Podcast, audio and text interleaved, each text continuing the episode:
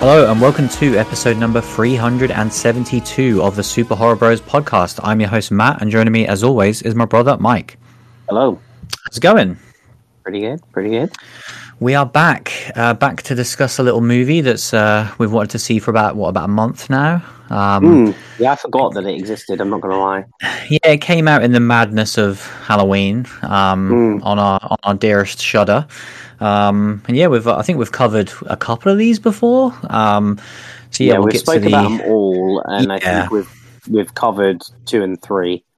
Yeah that sounds right. Like we definitely saw at least three, and I think we saw two as well. Um, I'm like pretty sure as in we- did a show on it. I think we did because we pretty much watched one independently, and then Mm. found out like a fortnight later that two was coming out, and then we watched it pretty quickly. Yeah, definitely. Um, so yeah, we'll get to uh, this newest one shortly. Um, there is only one news story this week, um, but it is a nightmare. Um, it- it- so there's there's about I rolled like all these stories into one because this has on, been ongoing over the last week. It's pretty insane. Um, I've just titled it the Scream Seven Shit Show. Um, so if you don't know any of this news, strap in. Um, This- yeah, this could be fun. Because Or yeah, this the the main headline of this broke just after we recorded last week, so this is like a week old. But then there has been good updates that not good in the sense of positive, but like more information on the story. So at least we can kind of put it all together now, discuss like what even is the future of this franchise right now. Um, because it ain't looking good. Um, so yeah, to kind of the previously that we've discussed in the news before regarding the future of Scream. Here's the things we knew prior to last week. Oh, I did was so yeah we knew we knew the directors weren't returning. We've discussed that. Yeah, um, obviously off making a um, universal monster movie scheduled for release in april next year. Um, and then yeah they kind of moved away um, however you know spyglass um, wanted to continue with the franchise without them so they hired christopher landon to direct the new um, upcoming scream 7 of course director of happy death day and freaky um, fantastic films. Um, those are like the main two things. And then the other small thing which we've then got a more clarification on now was that it was very unclear whether or not jenna ortega was going to be involved in the new film. Um, there was a lot of rumors about her work schedule and stuff so we've got an update to that as well which we'll get to. Um, but the lead story um, and why this is a massive shit show, and then we'll kind of get into the rest of it, is that um, our lead actress, Melissa Barrera, um, who played Sam Carpenter in the films, um, has been fired from the next Scream film. Um, so, yeah, kind of pulling this from the BBC, because this is how big the story was. Melissa Barrera has been fired from the next Scream film sequel after its makers said her pro Palestinian social media posts were anti Semitic. Uh, the star has posted regularly about the Israel Gaza conflict. Um, production company Spyglass said it has zero tolerance for anti Semitism. Um, so, again, like people can look into that if they want. It's a very complicated thing. Um, this isn't an isolated issue, it's worth saying. Like, she's been posting multiple times over m- many weeks. Um, and, and this was just kind of like a thing that then happened off the back of it. Um, so that in itself is already such a conundrum to kind of talk about because it's an actor getting fired for talking about something on social media. Um, it's something that, like, on a personal level, really drives me insane that these kind of actors um, insert themselves into situations that they don't need to be a part of. Um, not even remotely commenting on what she commented on, just being completely general. Yeah. Like, m- like my rule is that if you're a rich, successful person, you need to be so careful with what you do if you're said success is based upon you being popular in the public eye. And it blows my mind that these people just have untethered access to the internet in terms of just firing out their opinions at any given moment on any topic. Um, How there isn't so many people involved in stopping that this is going to cost not only her and her career, but so many individuals and so many companies literally millions of dollars because of this. Um, Again, regardless of whether you think it was the right thing or wrong thing to do, I'm not even remotely talking about that. Um, I just find it insane that this was an issue that did not need to happen.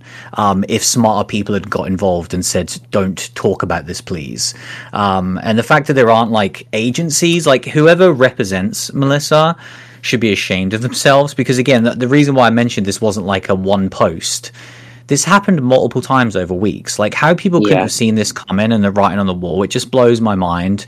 Um, we've seen it time and time think- again you know like gina carano and star wars Yeah. and stuff. Like this so many examples of this, um, and then there's plenty of examples of incredibly successful people who don't fucking say a word. Like you don't know what Joaquin Phoenix's opinions is on anything because he keeps himself to himself and he just continues being a world class actor. And there's obviously plenty of people like that as well.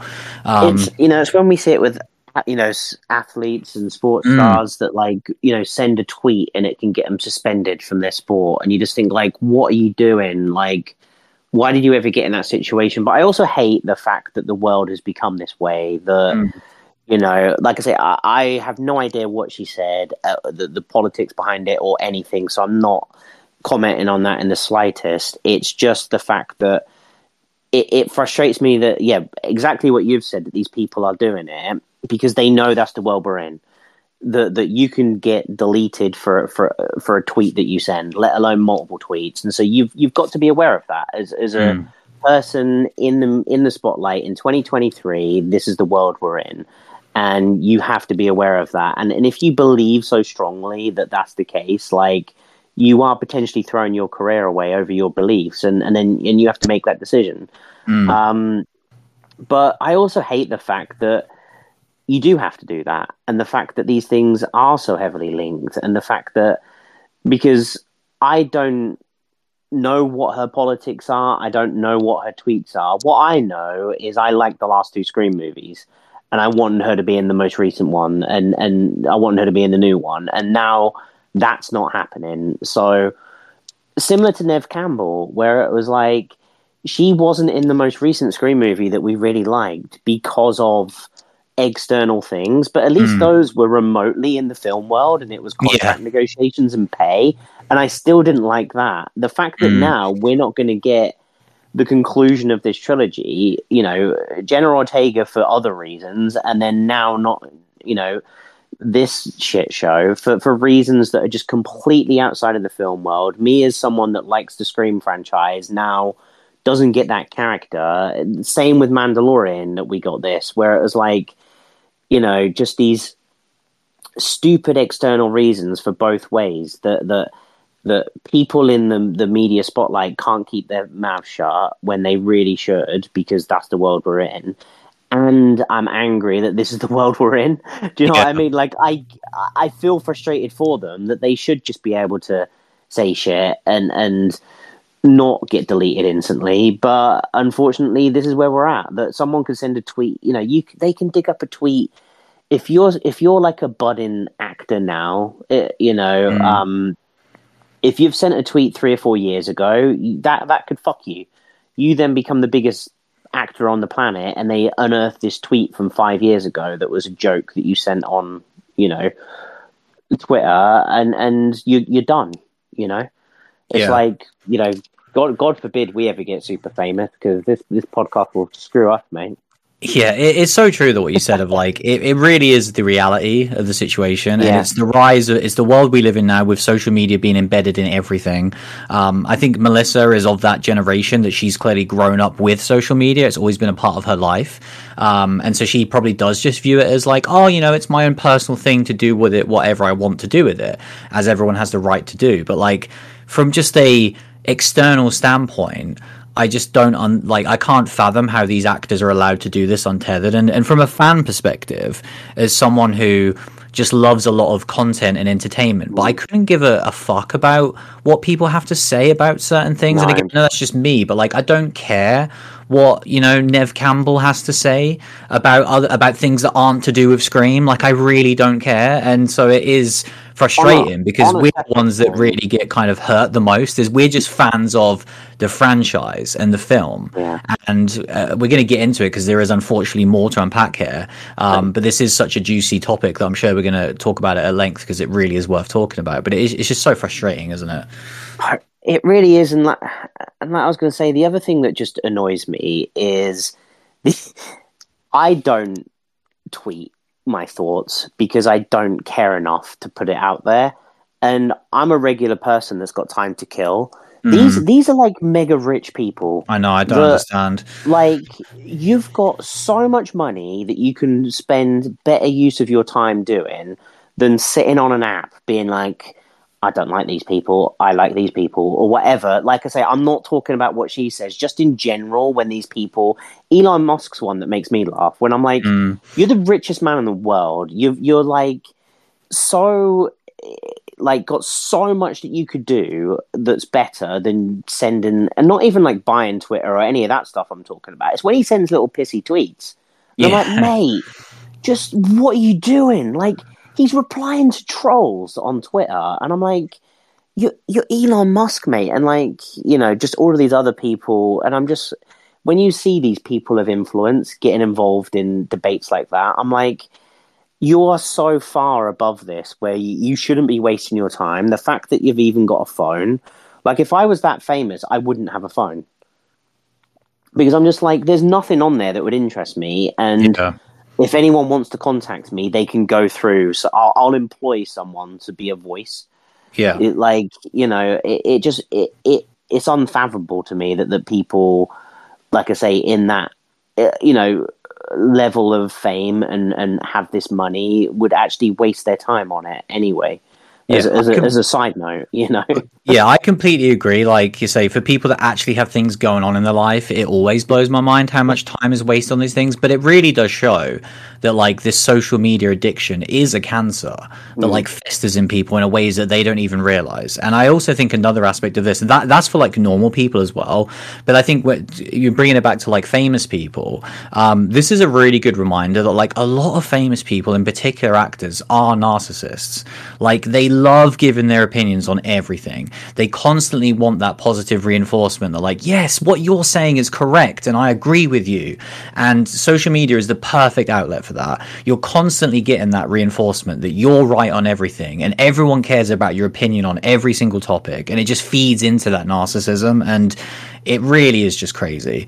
Like, so yeah, that that's kind of the first step of this. She's been fired, of course. Um, yeah, The- step one. Yeah, so um, there's a small little update here which I had to throw in because this just also made me laugh because it's it's perfect how he does not understand the irony with this. Um, but Christopher Landon tweeted about the situation um, and then deleted the tweet, which is hilarious. Like that's going to do anything, but I've got it here in 4K in front of me, um, and this tweet just just makes me laugh so much because again, this just Hang on, shows you hang on. Once you delete tweets, they're not deleted from the internet. Full stop. It's mad, isn't it? It's crazy. That- you that- learn something oh, new is that- every day. Is that not how it works? Um, So yeah, he tweeted, um, "Everything sucks. Stop yelling. This was not my decision to make."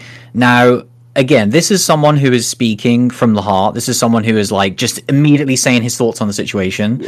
Um, in, un- in again untethered access to the internet. So now we all know what Christopher Landon was exactly thinking about this moment. But it's like everything sucks. Yeah, I agree with you. Stop yelling. Well, saying that on the internet is like the most pointless thing you could ever say ever.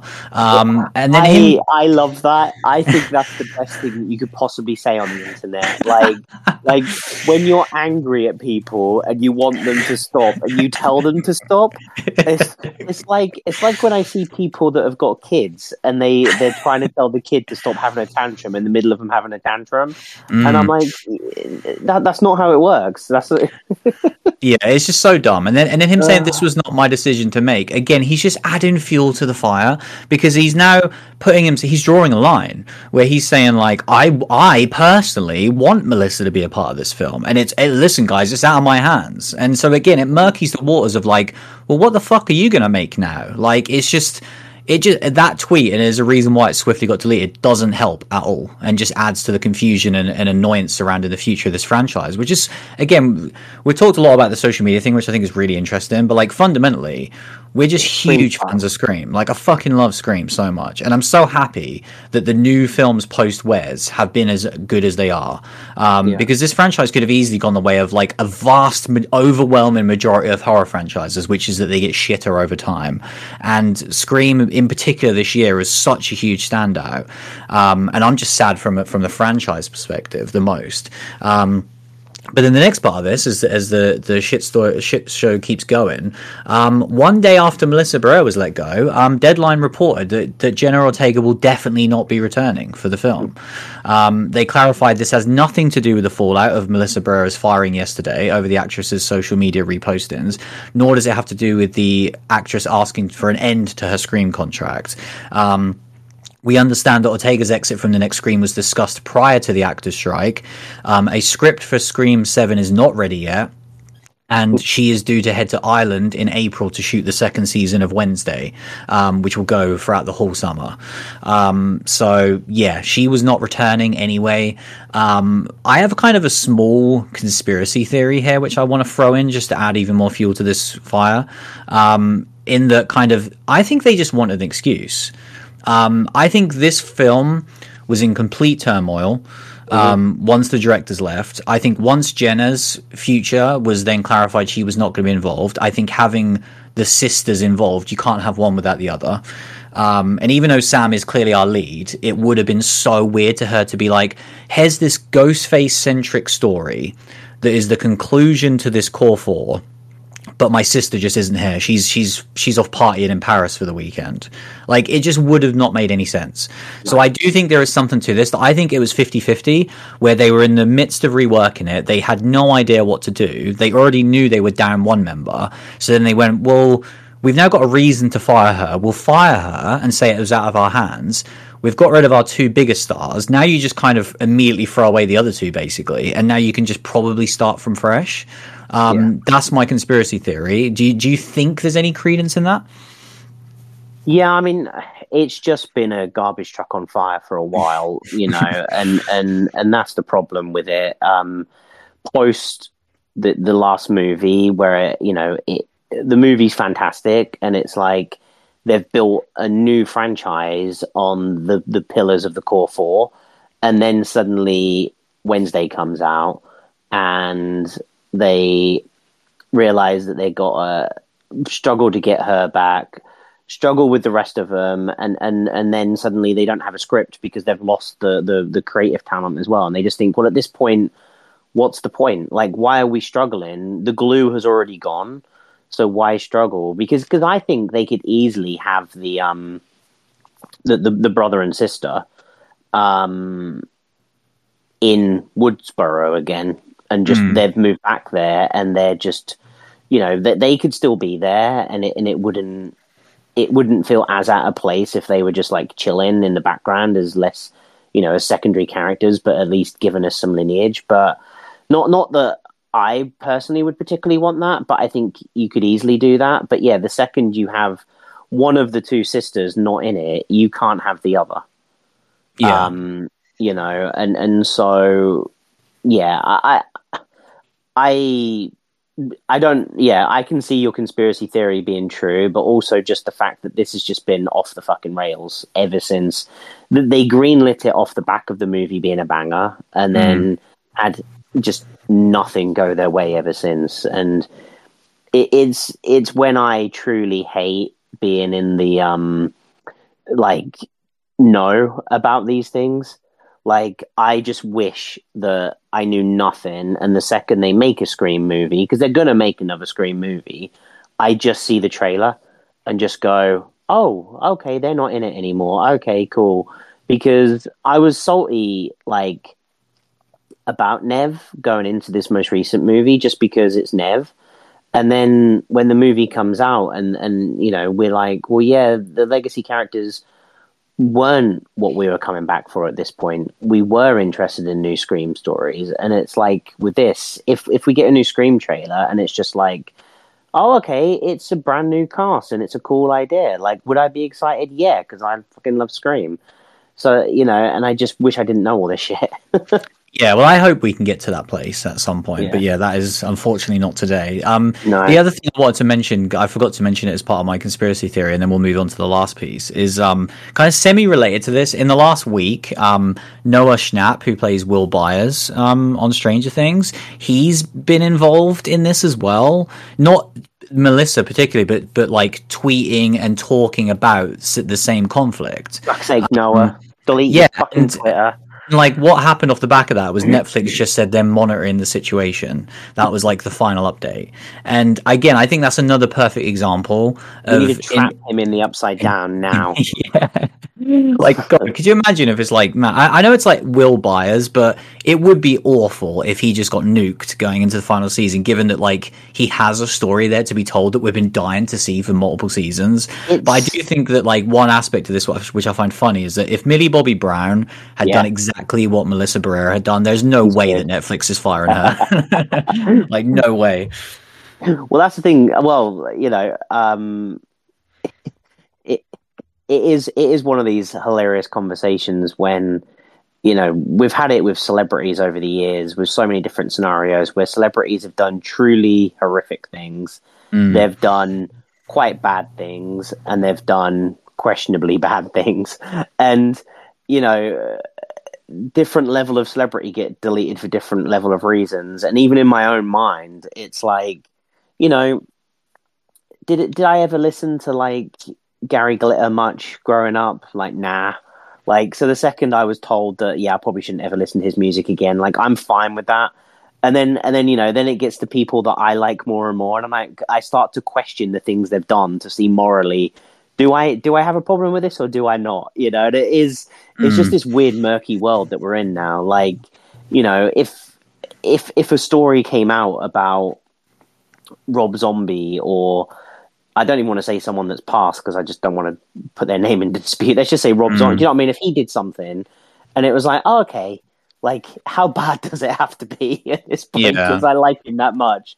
Whereas if it's just like a random director that I liked one of their movies, it's like, okay, cool. Like I'll never, I'll never watch Hell House again. Then fine, that's that's hmm. okay. you know. Whereas if like, yeah, if it's like, oh yeah, you, you can't like Chucky anymore. It's like what? Come on. yeah, you it's, know I mean? we, we just have too much compass. access. Like what you Yeah. just we we know too much now about all these Yeah. people, what they do, and especially the behind the scenes going on. Like you said, like back in the day, we just wouldn't know any of this.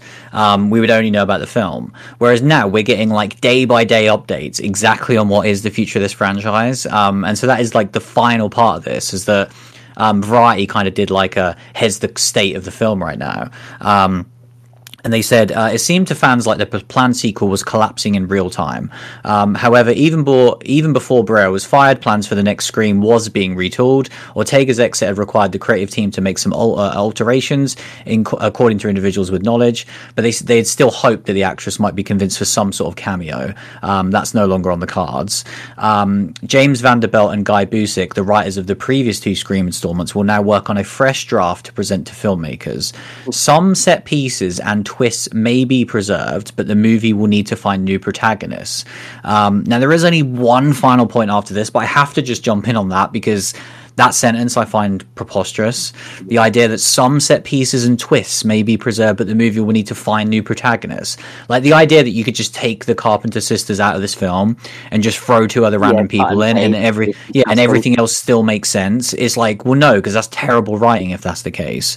So that that frustrated me. Um, I think I think set pieces is okay because Hmm. they could be like, oh, okay, they're just going to cut to a sorority house and Buffy the Vampire Slayer gets wrecked by a Ghostface. I'm like, yeah, cool, that that could happen. Like, you know, that could have happened in any version of Scream Two, and that would have been fine.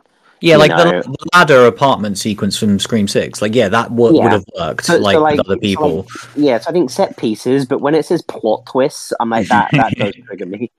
definitely. But then, yeah, the final bit, just as as another hilarious thing to talk about. Um, I bet you didn't see this coming. Um, Variety's report also mentions Nev Campbell and Patrick Dempsey as actors the studio may potentially be bringing into Scream 7, but they've made it clear that neither actor has been in active negotiations up to this point. Um, Dempsey has not been seen in the franchise since Scream 3, while Campbell didn't appear in Scream 6 due to a salary dispute. Do So- we even know if Dempsey is like? Are we, are we saying that then he's her husband? I was going to ask you that because yeah, Yeah. In, in my mind, we all just assume that that what happened post Scream Three was that kind of Because he just got a little bit creepy and had a movie night with her in Scream 3. We just assume that they've shacked up ever since. yeah. Well, the thing is, I can't. There definitely obviously wasn't in the last film, but in Scream Five, in my mind, I feel like I've made this up that when Gail first met Sid in the movie, she was like, "Oh, how's Mark?" or something. Like, I feel Oh. like that happened. Um, Maybe. like I don't know for a fact, but yeah, we are assuming that, and and obviously this report would then assume that the writers are assuming that as well. Um, Yeah. Again, this is to me is just another nail in the coffin of like the reason why I love Scream Six was the moving away from Legacy. Now, if we're just going to bring back a guy who is like in Scream Three, you know, like he's good. We just saw Patrick Dempsey in Thanksgiving. He's a great actor, Yeah. but like we, he's not this beloved part of the franchise. I don't want to see more Legacy. Full stop. And then to the idea of bringing Nev after happened. Yeah, I know. Like, I can't believe that. I mean, I should probably refresh the Scream News button because I'm sure in the last 10 minutes it's like Matthew Lillard signed on for Scream Matthew 7. Lillard bought Twitter? Uh, while you talk about this, I might actually Google his name just to be safe. But yeah, like th- this final part. It, it's Oh. just a nightmare. This is not what I want. Um, I said it at the time, post Scream Six, that I didn't want a Scream Seven because Scream Six was so awesome, and I really didn't think they could top it. Um, I know you kind of disagreed, where it was more on the line of, "Well, Scream Six was so good, why not try and make another one that's as good?" Which is totally fair. Um, well, Scream, I- Scream 1 to 6. Yeah, It's so exactly. um, but like, yeah, I, I was just more, I was being cautious back then, and obviously this has completely changed since then. Um, and I'm even more firm in the belief that like right now, everything involved, hell no, I do not want to see a Scream Seven in the slightest. Do you want to see Scream Seven right now, and, and especially with this last little, I guess, give your thoughts on the idea of Nev Campbell and Patrick Dempsey making their dramatic return?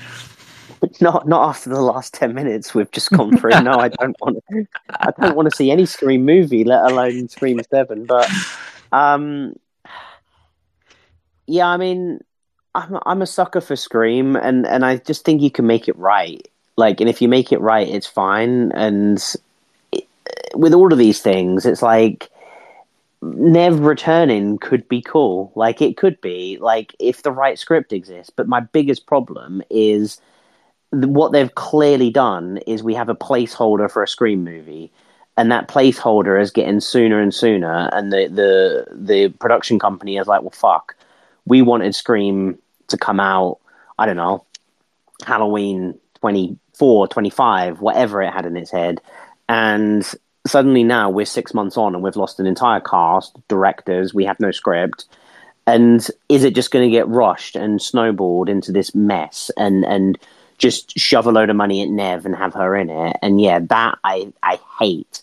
Whereas if they just went, do you know what? This is a train wreck. Let's just shelve it. We get a banging script. That banging script has Nev in it. It doesn't have Nev in it. It has it has Stu in it. It doesn't. Like I don't care like who comes back or who doesn't if the script's a banger and it and it and it does make sense. Um because Nev's great. I love Nev. I love Sidney and and the right script for Nev and Sidney could be okay. I don't know what that script is because I don't make movies. But yeah, that's my biggest thing is that I'm just petrified that they're just throwing shit at a wall right now because they're in panic mode Mm. and and that's not the scream I want. The scream I want is the scream that's right for the franchise, and and I believe that exists in multiple facets. I think it. I think it exists with the the sisters that we had in you know the core four. I believe it could exist with Nev. I, I believe it could exist with a brand new cast, but I don't know how to make it into fruition, and clearly no one else does right now. That's in the the world of making this this movie, Mm. um, and that's my biggest concern. Yeah, for sure. Um, I just googled Matthew Lillard, and it's so funny how like there's so many news stories in the last few days with his name in the title. Um, hilariously, six days ago, Deadline talked about him signing with a new representation company. so I'm like, oh, that's brilliant, Oh, getting he's balling. predictions He ahead. is balling. And yeah. then four days ago, uh, Matthew Lillard confirmed Stu is still alive. Um, so that's where we're at with that. Um, but yeah, it's just a nightmare. I yeah, it's just crazy. It's uh, unfortunate, um, and I think the best place to leave it is uh, we should just take a page out of Christopher Landon's book. That everything sucks. Stop yelling. Um, just a, a brilliant quote. One one for the ages. I'm going to remember that for many many years. Um, yeah, that's gonna be my go-to now. yeah.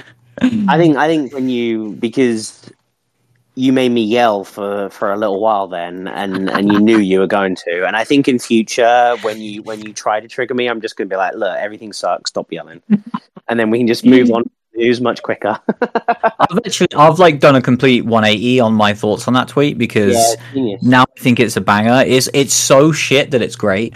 Um, Yeah. So yeah, I'm sure Screamer's in the right hands with this guy. He's not freaking out and panicking at all. Um, I mean, so yeah, we, pure scream. It's so meta that it that it makes sense. It's so Yeah, we- deep when you think about it. we had, we had to talk about that because it was obviously such a huge story. Yeah, I'm Um, sorry, everyone. It's fine. The, the one thing I, I- the, I had this here as a note as well as just one other related thing. because I was thinking about that Universal Untitled Monster film. Obviously, that the directors are doing that is coming out in April. Um, Melissa Barrera is the star of that film, and. Yeah, well, I was thinking in my mind like, oh, is it the same production company? Because I assumed it was, um, based upon obviously the directors being allowed to go off and do it. And I was thinking, well, if they've just fired her from one project, they're not going to spend millions of dollars distributing and promoting a film where she is literally the lead. Um, but no, um, that film is by Universal, whereas Paramount is the company that owns um, Spyglass. So these are two different companies. So yeah, it is funny that like all of this has happened. I mean, I was expecting a trailer and a title for this film like any day now, and Universal. I mean, there's no way that film comes out in April now. There's just no way. Like, it's going to get delayed at the very least because that would mean, yeah, a trailer and a, and we don't know the name of this film that comes out in five months. um, and, and they're not going to release that now, being like, "Hey, remember this girl?" Like, it's just Remember it's, this girl that got deleted? Yeah, so it's just it's just crazy. Like I, I couldn't believe this when it when it unraveled last week, and I was so gutted we didn't get to talk about it straight away last week. But I'm glad we've had like a week to kind of see all these updates, and maybe I wasn't as angry as I was last week, but I'm still pretty fucking angry about the whole thing. It's just frustrating from a like I say from a fan point of view. Um, it sucks that we have to talk about all this murkiness, you know, around something so beloved to us. But um, yeah, we have to move on. Um, but yeah, that is the crazy news this week. Uh, shall we talk about this week's film? Let's do it. Let's talk about Hell House LLC Origins, The Carmichael Manor.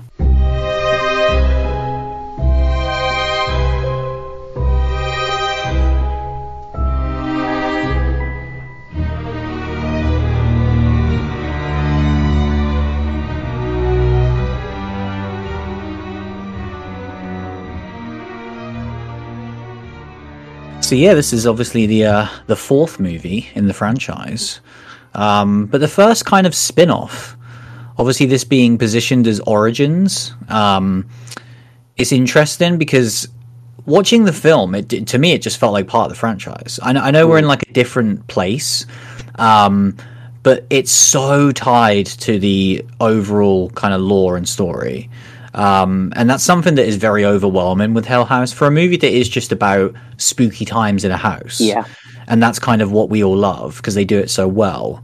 Um, there is such a crazy lore and kind of deep They, story. they throw me every time, every sequel, because Yeah. uh, the you know, as as a brief kind of summary of of the franchise so far, like not not synopsis or anything, but just like you know, the first movie was this like unexpected little gem that was just this found footage kind of really scary moments and just one that the in a world of fatigue of this genre and spookiness and loud noises it still like hit with us both. And kind of when it when we kind of saw that and they said oh there's going to be a sequel and stuff i thought oh okay they're going to go down the route of just brand another um hotel and and and you know have it be in found footage and it can just be a completely different thing. Or even if it is in the same hotel it will just be very adjacent. And then uh, yeah we continue to get these the, the second and third movie that was just building this lore around the abaddon hotel. And when this one got announced and it was called like origins and carmichael manor i was like oh they're finally doing it they're finally going like full just spin off and it's just going to be in title Hell House Mm, and it's not yeah. going to have anything to do with with the with the hotel and suddenly this is this is just a straight up prequel you know so interwoven in the lore in such hilarious ways where it's like you can you can certainly watch this as a standalone movie if you've never seen Hell House, and you can be like, "Oh, okay, there's this group of people in this Carmichael Manor, and they're getting they're getting the spookies happen," and and you, you'd have a good time. but there'd be so much like bits that are just conversation where they start talking about this hotel and they get this antique clock and all of this other stuff where you're just like, why? And it's Mm. because there's this deep lore from these four movies, and it's it's one where I feel I feel like it's not the smart choice to build this as a like to get people to watch it. But I really respect the hell out of that they're they're leaning into the Hell House core fan base, which is which is, you know as two people that have seen all of the Hell House movies, I'm I'm happy about because you, you know us, we're all about that lore and that uh, continuing a franchise.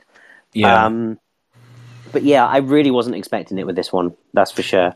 No, like the fact that we get so many answers to a lot of things that have, you know, like those clowns that have been kind of so prevalent Yeah. throughout the whole franchise and, and were so iconic in that first movie. We really get like so many answers in this film that, that I, I just did, wasn't expecting. I really thought this was more of a Hell House Presents, and it would Yeah, feel yeah. like more of a spin off. Um, it's probably unsurprising then that it, this is the same writer and director of the previous three films. Yeah. Um, so it is more just treated as like I don't know. To me, it's weird that they've branded it this way because in I just don't think it works. I think it's easier just to call this Hell House Four. Um, Because we've already done time stuff, you know, they don't all follow like a chronological order. So it's fine to have found footage from the 80s and, and be and that be a part of the film. Obviously, this is primarily set now, but like a lot of it is to do with the past. But we've had that in all the other films, so it's not even like that's a, a distinguishing feature of of Carmichael Manor, the film. It's like they've all done that. So yeah, I don't really know why they call it Origins because it makes me think. Well, like, so are we getting? Do you think we'll get like a Hell House Four and then like a different Origins? Because this just yeah, this just feels I like equal know. to the other ones. It's weird. it's very weird, but but yeah, like like I say, I do respect that they really lent into the lore. Mm. Um, and and yeah, with with this, I guess um, I, I struggle to remember with Hell House originally that that was like cold case investigators at some point, wasn't it? Um, Yeah. Was it the original, or certainly? Certainly, the third one was all to do with that as well. But the I, I, I get confused. Yeah, the Um, first film was a um, shot as a documentary, follows a group of Halloween haunted house creators as they prepare the the 2009 Oh, opening of the that's it, popular yeah. haunted attraction Hell House. Tragedy strikes on the opening night when an unknown malfunction causes the death of 15 people. So the film leads up to the tragedy and what really went wrong. So yeah, it, it was like that, but then yeah, we've definitely had the kind of sleuthing angle before. Yeah, like the sleuthers going there afterwards and stuff. And Yeah, like, the second one. The second one was a group of journalists who, yeah, who went to the Ah, Abaddon Hotel. They went back to the Abaddon. Yeah, okay. But uh, but yeah, like th- this is the same where it's basically this this um the the cold case of the Carmichael Manor is kind of um the the the family um what was it five or six of them that lived there? Um two of them got brutally murdered and oh it was five of them wasn't it? Because one of them died in a car crash earlier that year and then two of them got brutally murdered and two of them have been missing for the past you know what years 50 60 Yeah. years or something Oh, it was the Ah. 80s one. I, th- I think it was, was it late 80s? oh you're right it was 89 i remember Yeah. now from all the um, Yeah, so it's like 30. but um um yeah and and basically um these cold case investigators are now going there and filming their entire experience kind of margot and rebecca who are a couple and who is chase is he the brother margot's Yeah. brother Yeah. yeah because Wait, early are they- on Are they a couple? yeah they're a couple aren't they I didn't, I didn't, I didn't, I didn't even know that. i'm pretty sure they are yeah, I mean, it makes sense that you've said it, but like, yeah I just didn't they I are they are Yeah, right. yeah. Um, and um, because that's why Rebecca's kind of like got her other job, and she doesn't really want to Yeah. go, but she's Yeah. going with Margot. And then, and yeah, when Chase first turned up, I thought he was just like a friend, and then he Yeah. kept saying like "mum," and I was like, "You don't normally say that to friends. You'd normally like say my mum." Mm. And then I was like, "Oh wait, are they brother and sister?" but anyway, they all those three end up staying in the Carmichael Manor, and um, the whole the whole kind of package of this movie is this is the footage that they recorded that's been found and has been made into this documentary. And I really kind of brought into it early on. It just reminded me so much of the original movie and how much I like that, where it is this package documentary that it feels like I've just gone on Netflix and I've clicked mm. the Carmichael Manor like documentary and I'm just watching it and we've got these talking heads and we have this footage and it reminded me a lot of, of that um oh, what the fuck is that hotel one on Netflix? Oh yeah, the one that like basically the Cecil um, Hotel or whatever. Yeah, Cecil Hotel. They, they basically did American Horror Story based upon that. yeah, they did, and like it, this felt like that, where where it was just like very well packaged. I really enjoyed the interviews at the start. I enjoyed like contrary to my my golden rule because my golden rule is don't give me prequels when I know what happens to the characters, and mm-hmm. don't tell me at the start of the movie what happens at the end of the movie. Yeah. And, but I actually kind of dug it with this, like I do with these documentaries, because that's what happens in a documentary where the, the movie starts and they're like, well, you know, after after everyone was brutally murdered, uh, this is the footage we found. So I'm like, great. There's not much hope for uh, Margot and uh, Jessica, is there? Rebecca. Yeah, like I agree like, with you in that, that, I love the overall presentation mm. um, as this kind of thing put together and with the with the talking heads and everything. Um, and I would also like typically. I don't like hearing that.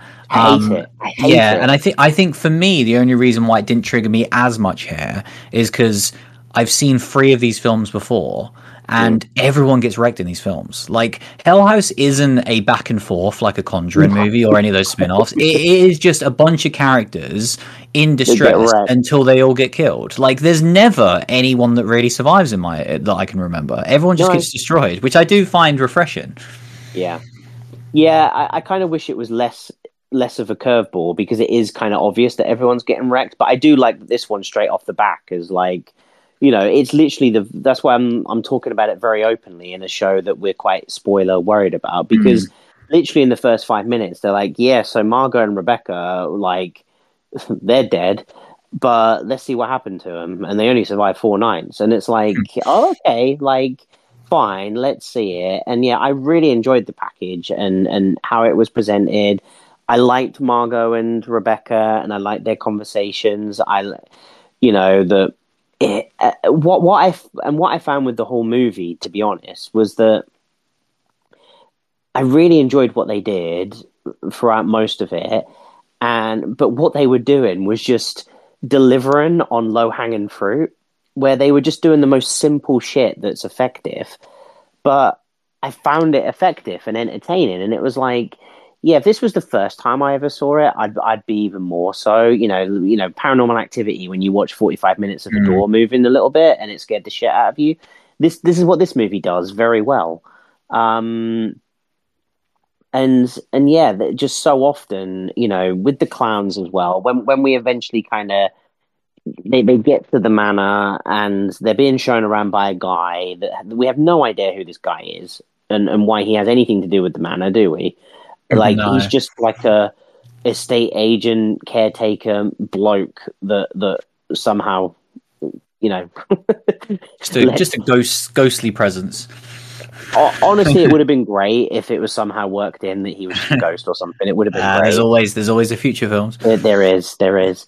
Um, and yeah, he's showing around the house, and instantly, if there's like a locked room, mm-hmm. and he's like, they're like, oh, what about that locked room? He's like, yeah, it's just storage. Like, I don't have a key for it anymore. I don't even know what's in there. And I'm like, brilliant. What's in there? And movies often then that would be the finale. You know, the what is in that room is the finale. I I remember um, with X when they're like, oh, the basement's crazy. And it was also it was almost anticlimactic when we got there because I was thinking about it for an hour.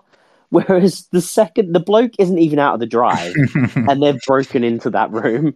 yeah, it's good. And, and, again, I really like that. And and instantly they break into the room, and there's the two clowns in there uh, that are just terrifying, and they look like they're moving at all times. Yeah, like their heads are just constantly moving, but I don't think they are moving, but they might be moving. I don't know. Are they moving? Yeah, Like, the way, the way they do the is such a fine line that they've executed flawlessly every time they've used those characters. Yeah. Where like I'm staring at them and I'm like, I'm convinced its its head position is Yeah. slightly off to when we enter Right. the room, but you can't, you just can't tell. Because it, it it's almost like the, the optical illusions when paintings when you you know when you walk in an art gallery the, the, the eyes follow you ra- around the Mm. gallery and it's like that with these clans that as the camera angle moves you're moving in the room and that's the perspective that's moving but it makes it look like the clown's head's moving it's Yeah. it's genius Yeah, and it's and really good.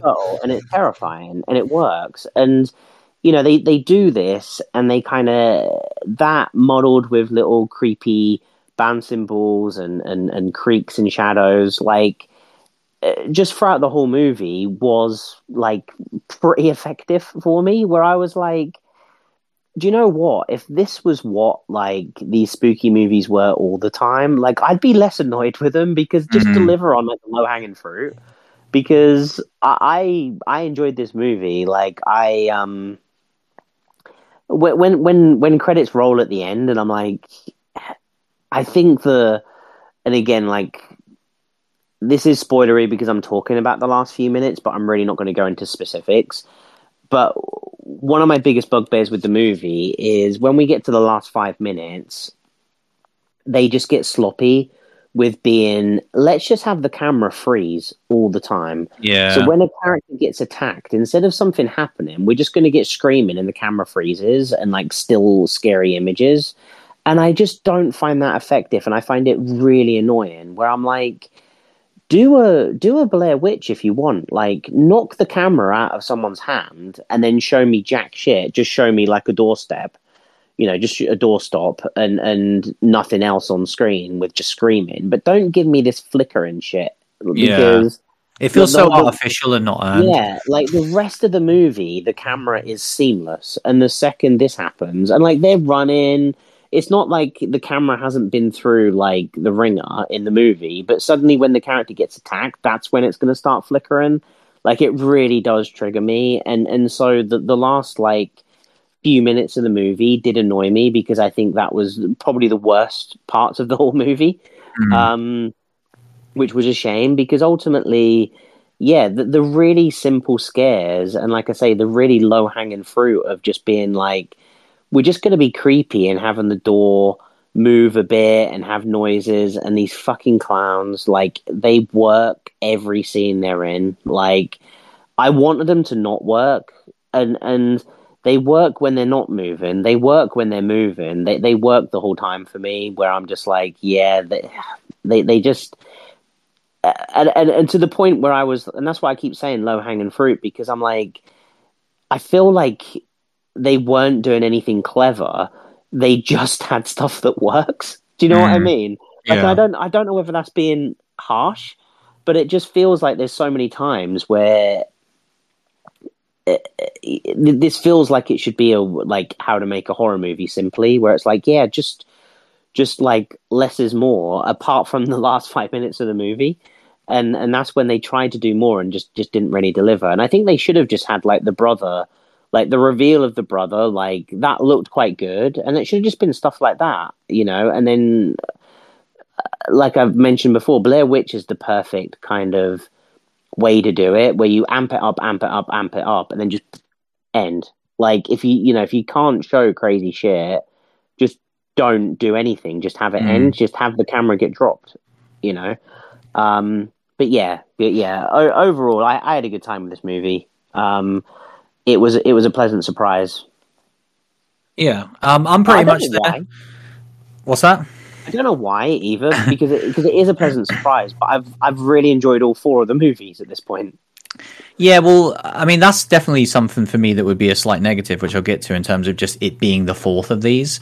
Um, but like overall, yeah, I'm pretty much there with you um, and agree with most of what you said. I'm probably slightly less positive on it overall, um, but I really like early stuff. I think all of that stuff is great. Um, really like the dynamic between the three characters, their reason for for doing it. Um, all of those kind of early, just it's tension without the payoff, but all of those scenes worked so well um, with a creaking door or like the the hand around the corner at the end of Oh, the that was uh, corridor was one of my favorites. That just looked so cool. Um, so all of those scenes were excellent, and I really liked kind of them going to the antique shop and getting the clue and all that stuff. It was just really well done. Mm. Um, and we're kind of then getting spliced with stuff from the past, which is really interesting. Yeah, and the Um, talking but- heads were really good as well, weren't they? that, that bit is what really sells the presentation. Like both Yeah. the two talking heads were both brilliant for different reasons, and they they really sold it for me. Um, and the movie would have definitely been way less enjoyable without those in it. Because normally they're like the oh here we go we're like filling time. Yeah, Um, but they were both excellent. Um, talking about the story with like especially with the flashbacks like i really appreciate how much kind of story and lore is in this um, because they have built something that's kind of really crazy at this point but like i can't even begin to follow it all Um, either. it, it's like it's so crazy at this point and i think that if you watch all four of these in quick succession it would be a way better time Yeah. because you'd get the stuff that we still really like about like the horror execution but you would f- you'd fully understand the characters and the the timeline so much more than i do you know because i'm half remembering films i've seen once when they came out um you know i've never rewatched any of them and at this point it really about the clowns for a, for a chunk of this movie. Yeah. I was like, oh yeah, they are in the original, and they're they're in the basement and all of that Hmm. shit. I forgot that they were like exactly the same. Yeah, I did. And it's like you see them, and but then something like that, it can easily jog your memory because then you just Yeah. remember those core moments. But when you're when it's like characters' names Oh, being God, referenced yeah. and stuff, and obviously there is just so much lore to this, that's when I just get completely lost. So like I appreciate it's there, but I can't really judge whether or not I liked it or not because I just I could not tell you what was going on. Um, so yeah, really liked all the setup and that, but it, it did it did start to lose me this film, um, particularly the final third when it was just kind of crash bam wallop and a lot of action. Like I didn't find it as effective as like the slow drawn out tense scenes. Um, some of them were still pretty good, um, but especially like it when these movies start to go into the two characters just running around screaming um, that is when it starts to lose me. And especially when they went outside um, i love that these films are always catered to like indoors. Um, it's something that i think about a lot for the franchise. And when there's like a br- like it's not too long but we did have a section involving just characters kind of running around in the middle of nowhere and that's always when it starts to feel like you're just watching a shit Blair Witch. Like that, that's just something that's in my head that will forever be there. Um, when I see found footage in a woods, it's it's just like impossible to disconnect that, and it will always feel like a cheap in- imitation. So like, I didn't enjoy that part of the film at all. Um, and then when we kind of got to the conclusions, yeah, it just was a lot of those those free fra- freeze frames that kind of showed too much. Um, you know, I enjoyed it a lot more when it was left to my imagination, and it, and it was probably a little bit too long in the tooth because of that. Um, but I still think it's, it's, it's decent overall. And I, another scene I really loved, probably easily my favorite scene, was like the job interview or whatever it was um, on the computer Oh, that was great. Yeah, yeah, yeah. like that was such an interesting take again, where you kind of bringing in like a bit of screen life into this found footage film as well, um, and use of backgrounds, use of cameras. It, it kind of evokes so many different moments in so many films that I love, but got, but kind of has its own different twist on it, um, with some really good tension as well. So really like that part. Um, one thing to me that did stand out in a weird way, and, it, and it's, it's strange because this has like never been the case, is that I thought the acting um, when they were playing the characters was great, but when they were playing scared, I didn't buy it at all. Um, and it's weird because I've thought about this a lot watching just horror films all the time and how like you know you're seeing characters in distress who think they're going to get killed. That's something we see pretty much every week. And like for the most part, probably all the time, I believe it. And I've always been enamored with that. Where I'm like, I can't even begin to tell you how impressive that is on, on like a scale of acting. Where like uh, you're putting yourself in that place where you genuinely think you're going to die, and I'm believing it, watching it. And this was one of the only times I can remember watching a film where I'm like, oh no, you look like you're playing scared right now. Um, so that did take me out of some of those final moments, especially as it, the one who did the job interview. Is that that was Rebecca, right? yeah. Yeah, like her, because she's mainly the one on camera, um, obviously with Margot filming some of it. Like when she's like, "Oh, I'm scared," I, I just didn't buy it at all, um, and that really She took just- me out of those moments. Yeah, she came across angry.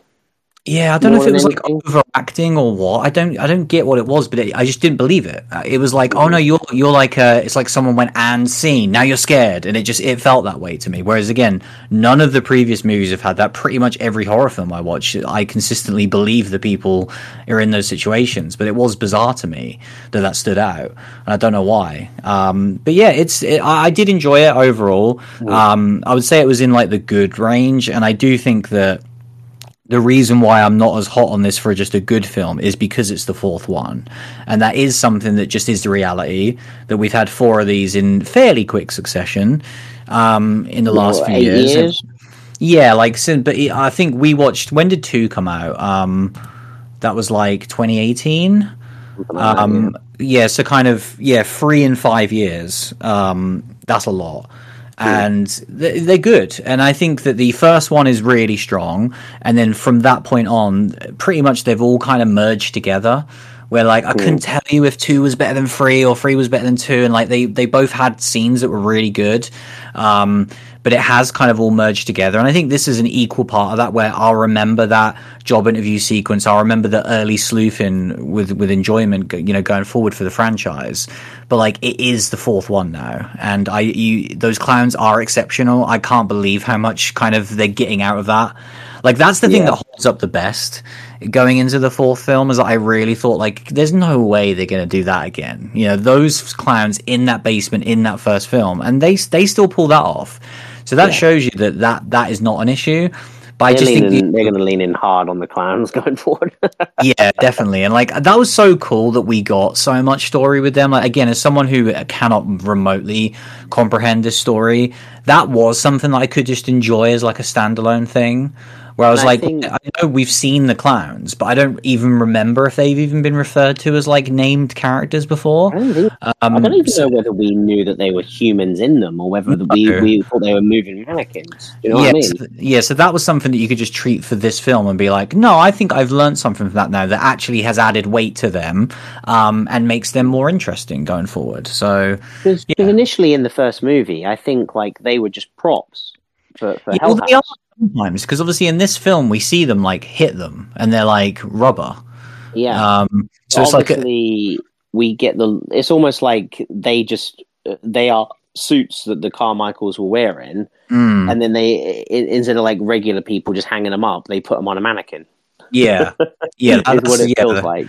yeah, that's what it's like supposed to be, I guess. Um, but but yeah, I, I mean, I guess because I do want to just talk a little bit spoilery on that. Um, So I don't know if we just want to throw up a spoiler warning, yeah, can do. um, just because, um, yeah. So spoiler alert for. I don't think it's like major, but it's just something that like when a movie does something like this, it, it really left a smile on my face at the end when they showed that because they, they talk about um, obviously with with the with the kind of sleuthers and and how they're kind of obsessed with um, going to multiple of these houses and everything, and how Margot kind of as a kid was was almost adopted from a, from a fairground, and like that's why she's now like trying to solve these cold Mm. cases, almost like she feels responsible because post her failed ab- abduction, multiple kids then got abducted and from Yeah. fairgrounds, and I was like, oh, that's cool Yeah, that and, was like, great. and, and and it never got touched upon again. And then like the last shots of the movie was the picture of Margot that we saw of her at the fairground multiple Mm. times. And then it zooms out to show that the the fucking clowns were in the background and they were operating the fairground ride at that fairground that she went to. But there was only one of them in the picture as well, which was even more Yeah. perfect Mm. and I was like, it it just gave me chills of like, oh, and then like the, my my first thought was, you bastards, like, I and I just love that where they just kind of, it was so obvious, and and I hadn't thought of it, and they even said something like, oh, the most obvious thing is always in plain sight, or something they were saying at the same time, and it it felt like low key like these reveals that we have in these movies. You know, it's it's not like a Saw one twist, but it but it felt like a just this nice like oh it was there the whole time sort of thing, and and you know who's the killer in a Scream movie and those sorts of things. It gave me like that that lower version of a buzz uh, where I was like, oh, I'm just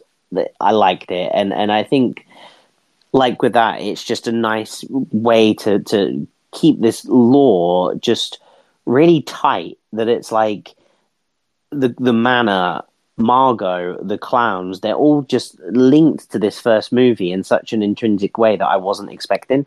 Mm. Um. So yeah, I I did I did like it. Yeah, that was great. That was such a cool moment, and it, like I say, it really does show you that like he has. I think if you did watch them in quick succession, there wouldn't mm. be any, like, oh, that's a jump, or oh, they retconned that. Like in my mind, for as little as my understanding of it is, it seems to all make sense, um, yeah. which I think is definitely a positive.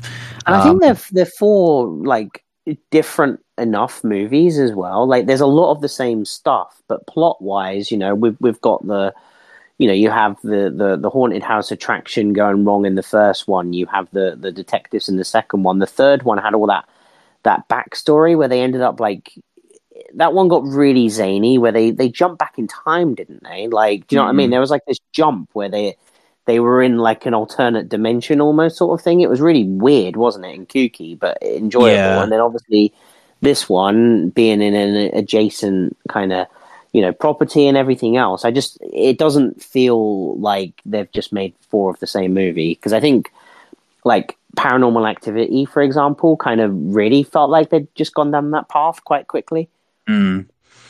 yeah. yeah yeah i mean i mean for recommendations i'd say you know th- this is you know i really enjoyed it i think it's a good recommendation i think it's a weird one where with so much lore and everything in it, I think I would just have to continue to reckon, uh, recommend Hell House as a franchise. And would I recommend watching this on its own? I'd probably say watch the, you know, if, if you're listening to this and you've never seen Hell House, my recommendation is go watch the first one. And then if you like it, continue. because I don't think you should just watch this on its own. Yeah, I completely agree. It's a really easy recommendation for me of like if you've liked the other three, absolutely give this a go. Um, mm. But if you've never seen a Hell House movie and you're like, oh, it's Origins, is this a good jumping off point? In my opinion, no. Um, I would not recommend this as a, as your first Hell House movie. I think definitely just go watch the first one. Yeah, um, the franchise is strong enough, in my opinion, that you've now got four good movies to watch. Yeah, and it's a it's a again, this is just another example of Shudder doing things right. Um, because this is like a franchise now that they obviously picked up after that first installment. Uh, you know, similar with like VHS, where it kind of had a history before them, and they've kind of like, you know, made it become a franchise. And I think these movies are clearly cheap to make, um, but with very good quality, you know. And it's on a personal level, I would really like to see this writer and director Stephen Cognetti do something else um, because he's done four of these now, um, and I would love to see him uh, definitely for me do a screen life film based upon that kind of one sequence that I loved. I would love to see him take away the camcorder from the hands of characters and, and be limited to, to screens and see what he could do with that medium, you know, being similar but different. Um, but from like a Shudder perspective, I think there'd absolutely be like Steve, do you want to do you want to do another one, mate? And and I think he's so happy this just being his baby. Like there's that's the thing for me that is so overwhelming when you watch these films. There's such a love for what they're doing. Yeah. Like yeah. it's so clearly not just a we're just we're just shoveling sequels out for the sake of it. This is so clearly a guy who's like he's got the mind map of the next 30 films and he's yeah. just praying that he lives to see the day where he can make them all. And like I have to respect that. That's so cool and very unique in horror these days as well. Um, yeah, that's what um, I really like. That like I, I, I, I, I'm the same. That like I would be happy with him doing either, but ultimately, like I want him just to keep doing these because he likes doing them and he's good at doing them. Yeah, and it's fun to see that like you get this, you know, director to continuality throughout the franchise, which is which is uncommon, you know, and and so yeah, I think that's that's great. I think is is Summer of '84 on Shudder. It was at some point, yeah. I'm not sure if it still is. Yeah, those bastards. That's what they they need to they need to franchise that. That's what they need to do. I want my sequel. Yeah, let's do Summer of '84 and not do Psycho Goreman. I want both. I you want both. what you were saying then, and I was getting mildly triggered while you were saying it. But yeah, I agree because to me that was perfect. Like the fact Summer of '94 was written by the absolutely perfect ending of Summer of 84. Like, Yeah. still one of my favorite endings to any film we've ever covered for this podcast. Um, amazing film, and then the ending goes, oh, this is one of the best. Like, just perfect. I, I'm actually, I, it might actually be my favorite ending because I can't think of one off the top of my head that ends so strongly. It's so good because I did not see it coming in the slightest. I remember the the feeling that- I first I- watched that film, and I was like, "Oh my god, this is what the killer has done here." To now, it's like the best. Yeah, it's like a happy and a sad ending at the same time. It's perfect. But the only thing is, is that I want to see what happened. Mm. You know that, that that's the thing. I want Summer of '94 so badly, and when uh, it was just when you were talking about Shudder and how well they've done with these franchises, because I do completely agree that they take things out of obscurity like Hell House, or they take something like VHS and Creepshow that feels like they're they're done, um, and they they bring them back, and I just think like. Um, you know they got summer of 84 and and yeah it's it's such a shame that they that they haven't tried to to to get that back and you know i guess pg Yeah, well, those guys are doing um, two other films. Um, so you know they're off doing other stuff. But like, when was that around? I want to say was that like 2017 when we saw that. Um i believe so 17 or 18 Yeah, because in my mind, I'm like, I'm more than happy for it to be at least 10 years between those films because I want to see all of those actors age 10 years. Um, so I'm more than happy that, yeah, it would be awesome if we get that. I, I do think that that's like a pipe dream where the. The plot was so well written that I don't even know if they did it as like a sequel reason. It was more just like the perfect way to end this film i know what you mean having this character just constantly in fear of this guy coming back. But it is genius. Like the second they announced that, I'm like, that is a film that I just really want to see. And, and I'm sure like the the thought of it is what will always be better than the reality. But it'd yeah be that's cool to exactly see what I that. was, that's exactly what i was going to say that like Mm, that's the problem that like i don't think there's a way that you can visually represent what they Mm. set up because yeah. it's such a difficult thing to do because I, I don't even know because that's the thing I don't even know what I want you know Mm, do I want the character to just be in an, in an insane asylum do I want them to be constantly looking over their shoulder and ultimately you know um, do they just become Laurie Strode from I the recent Halloween that. movies I thought that and, was and I don't want to that this film. because that's the only way you could probably function as a human being. Like I think the Halloween movies did do that justice. Is to that's probably what that character would become. Apart Yeah, from she wouldn't have been doing any shagging to have kids. yeah. There's yeah, there's three solutions. There's Laurie Strode, there's Yeah. Padded Cell, or there's Six Feet Under. Like th- those are the only three options. And and neither of those make for an interesting film. So like, No. I- yeah, you can't really do it. I mean, I would. I, I, I- I think the insane asylum you can do. I you know I want another Dream Warriors. yeah, don't we all? Um, but yeah, that was our discussion on the Carmichael Manor. I will take a quick break and we will be right back.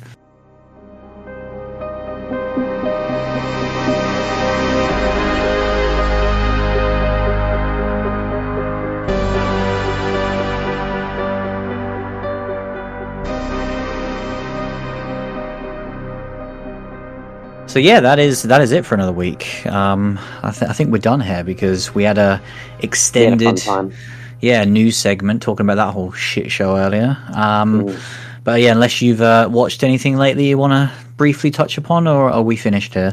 Well, the only thing I haven't watched anything, but I have been having a little listen to something, and I'm Mhm. almost there Yeah. with it now, which is the old uh, the, the, just to continue the little Hellraiser conversation that I uh, Been a week.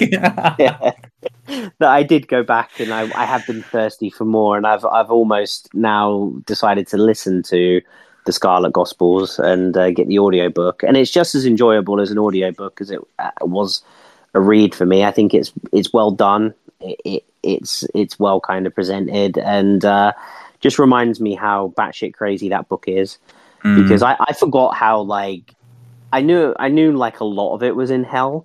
I forgot that like eighty percent of Mm. it is in hell. yeah, I thought there was loads more on Earth and like with Harry and doing shit, and Mm. really, really, there's not.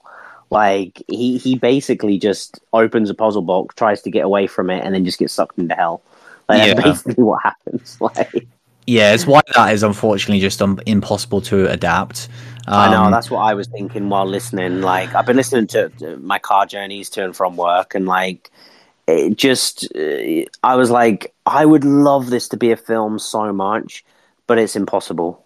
Oh, I don't want to film. Like, I think the only way this would work is as a HBO miniseries. I think that's the only thing that, that would like even come close, and even that would be difficult.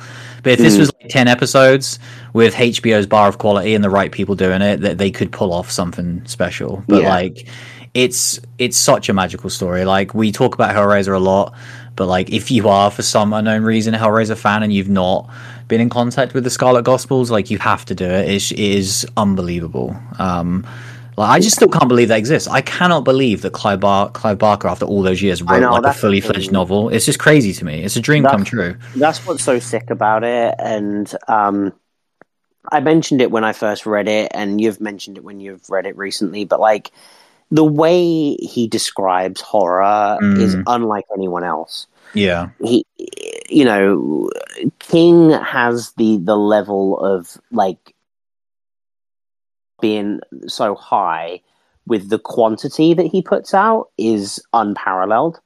But but clive barker just just the way that he describes horror the way he describes violence the way he describes just everything is just on another level. Like and for me as someone that's not a huge book reader, you know, and as someone that enjoys King but has enjoyed the cinematic universe of King more than reading his books, um, with with Clive Barker, I'm like.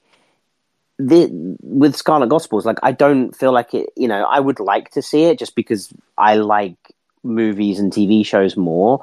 But I think he's done enough of a job that he's painted that picture in my brain. He's Mm. so vivid with things. You know, I've just I'm not going to spoil it, but like I'm I'm in the final acts now, and the way he describes like these characters and the situations, this the this kind of death room that he's now describing is just it's so vivid in my mind from his descriptions, unlike almost any other author has been able to do. Um, it, it is really fantastic. Yeah, I completely agree. Like he is by far my favorite in terms of those descriptions of the levels of violence where I've not experienced anything like it and I really I need to go back um, because there's there's so much Clive Barker material out there. Um, I know, and I've I've not touched any of it. Yeah, same. Like there's Yeah. the um what I've always forget what the actual oh was it Cabal I believe was what Yeah. um Nightbreed became. Like I really want to read that because I love that film anyway, and I, I love to hear like his descriptions of all these characters and that entire world that he created. I just I imagine that one is amazing.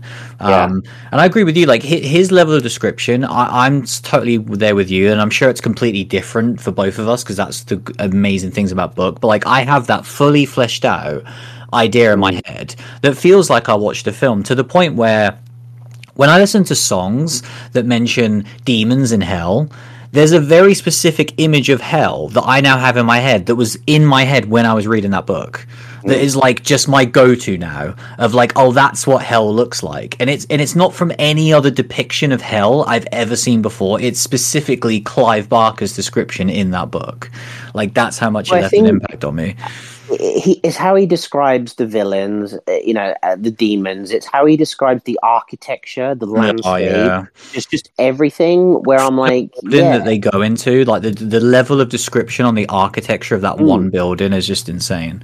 yeah, you know, but in a way that isn't boring either. Mm. You know, because yeah, if you have half a page of talking about the architecture of a building, I'm not going to enjoy that. You know, but it's not that. That's not what he does, and it's just he builds this picture. And I think there there was a the opening of the book is Mm. incredibly violent, and and I remember that uh, made me feel uncomfortable reading it and listening to the audiobook I felt super uncomfortable and then la- later on there's a scene with Norma which is again it I wanted it to stop like it was it was so violent that I wanted the the, the audiobook just to, to skip it you Mm. know and it's and and I think that's you know I, I've not had that with a book for sure and I've I've and with with you know the the audiobooks that I've listened to I've never had that with with those either so yeah it's it's really good I get that feeling when I'm reading it as well of like Clive has just created these characters and they just end up having a mind of their own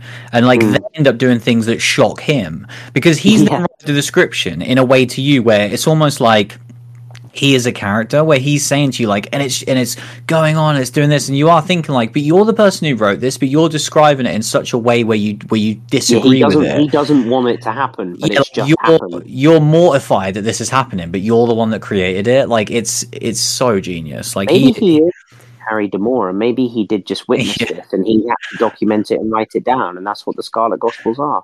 To me that that's like my only way to reason it because he's too much mm. of a genius that I can't think of any other way of explaining it. Like he he truly is one of the all time greats in any medium. Like I don't think Clive Barker will ever get the credit he deserves across all the mediums because obviously most of his work is in literature and plays, and then it's like oh yeah, and by the way, I made this little film. You might have heard of it. It's one of the greatest horror movies ever made, and that's like his little. That's not like the thing that he wants to be known to- for. No. I need to get that bloody PS2 game that he released. That's what I need to get. Yeah, he's done a few. Um, I got the Undying, which was like an old PC game that I used to love back in the day. Whatever it was. Yeah, he did that. Yeah, Yeah, like I Um, had that and I never played it. He he was again like just like the film world got completely shafted because he got attached to so many projects that end up being cancelled. Yeah. Um, similar with what exactly what happened to Del Toro in the last decade, where he just suddenly was like he was desperate to make games, and just every game he got attached to because there are so many games that get cancelled, he just got very unlucky, and so Clive Barker just kind of went, "Yep, see," Mm. you. and that's it's such a shame that that's also happened to Del Toro. Like it's so rare Mm. that we get these geniuses from like other mediums come into video games, and Yeah, I know. It's just a difficult world. Um, Great, yeah, great times. Uh, someone, Mm. someone got the the Hellraiser bingo right at the last second there for you bringing it up. So well yeah, done. welcome, welcome. um, you know, I, I I was coming up short with some of the other ones, so I thought I'd better bring that one. Exactly. Yeah, we I'm can't just gonna. I'm not just gonna. I'm, yeah, I'm not just gonna drop them now. That's cheap. Yeah. Sorry, your on. bingo cards have to stay empty. Like Exactly. you got, you got PG. No, that's it was natural as well. Sorry, That was a Yeah, that was natural like one. You got you got your Hellraiser. You know, you got some Rob Zombie. You did all right. yeah, we off most of them. We're not giving you that that center bingo card, the obvious one. We're not doing that Yeah. this week. I'm Um, not doing it. I'm not doing it. But I'm yeah, so close to doing it. I saw stuff as well, but I'm not. I'm not. I'm not. I mean, I'm ending the show now. Um, that was episode 372. Thanks for listening, as always, and we'll see you again very soon. See you later, everyone. through my veins and travels to my head. They said, You'll die soon enough anyway. Shut up, I can't. Mainly because I never could. How could I start now?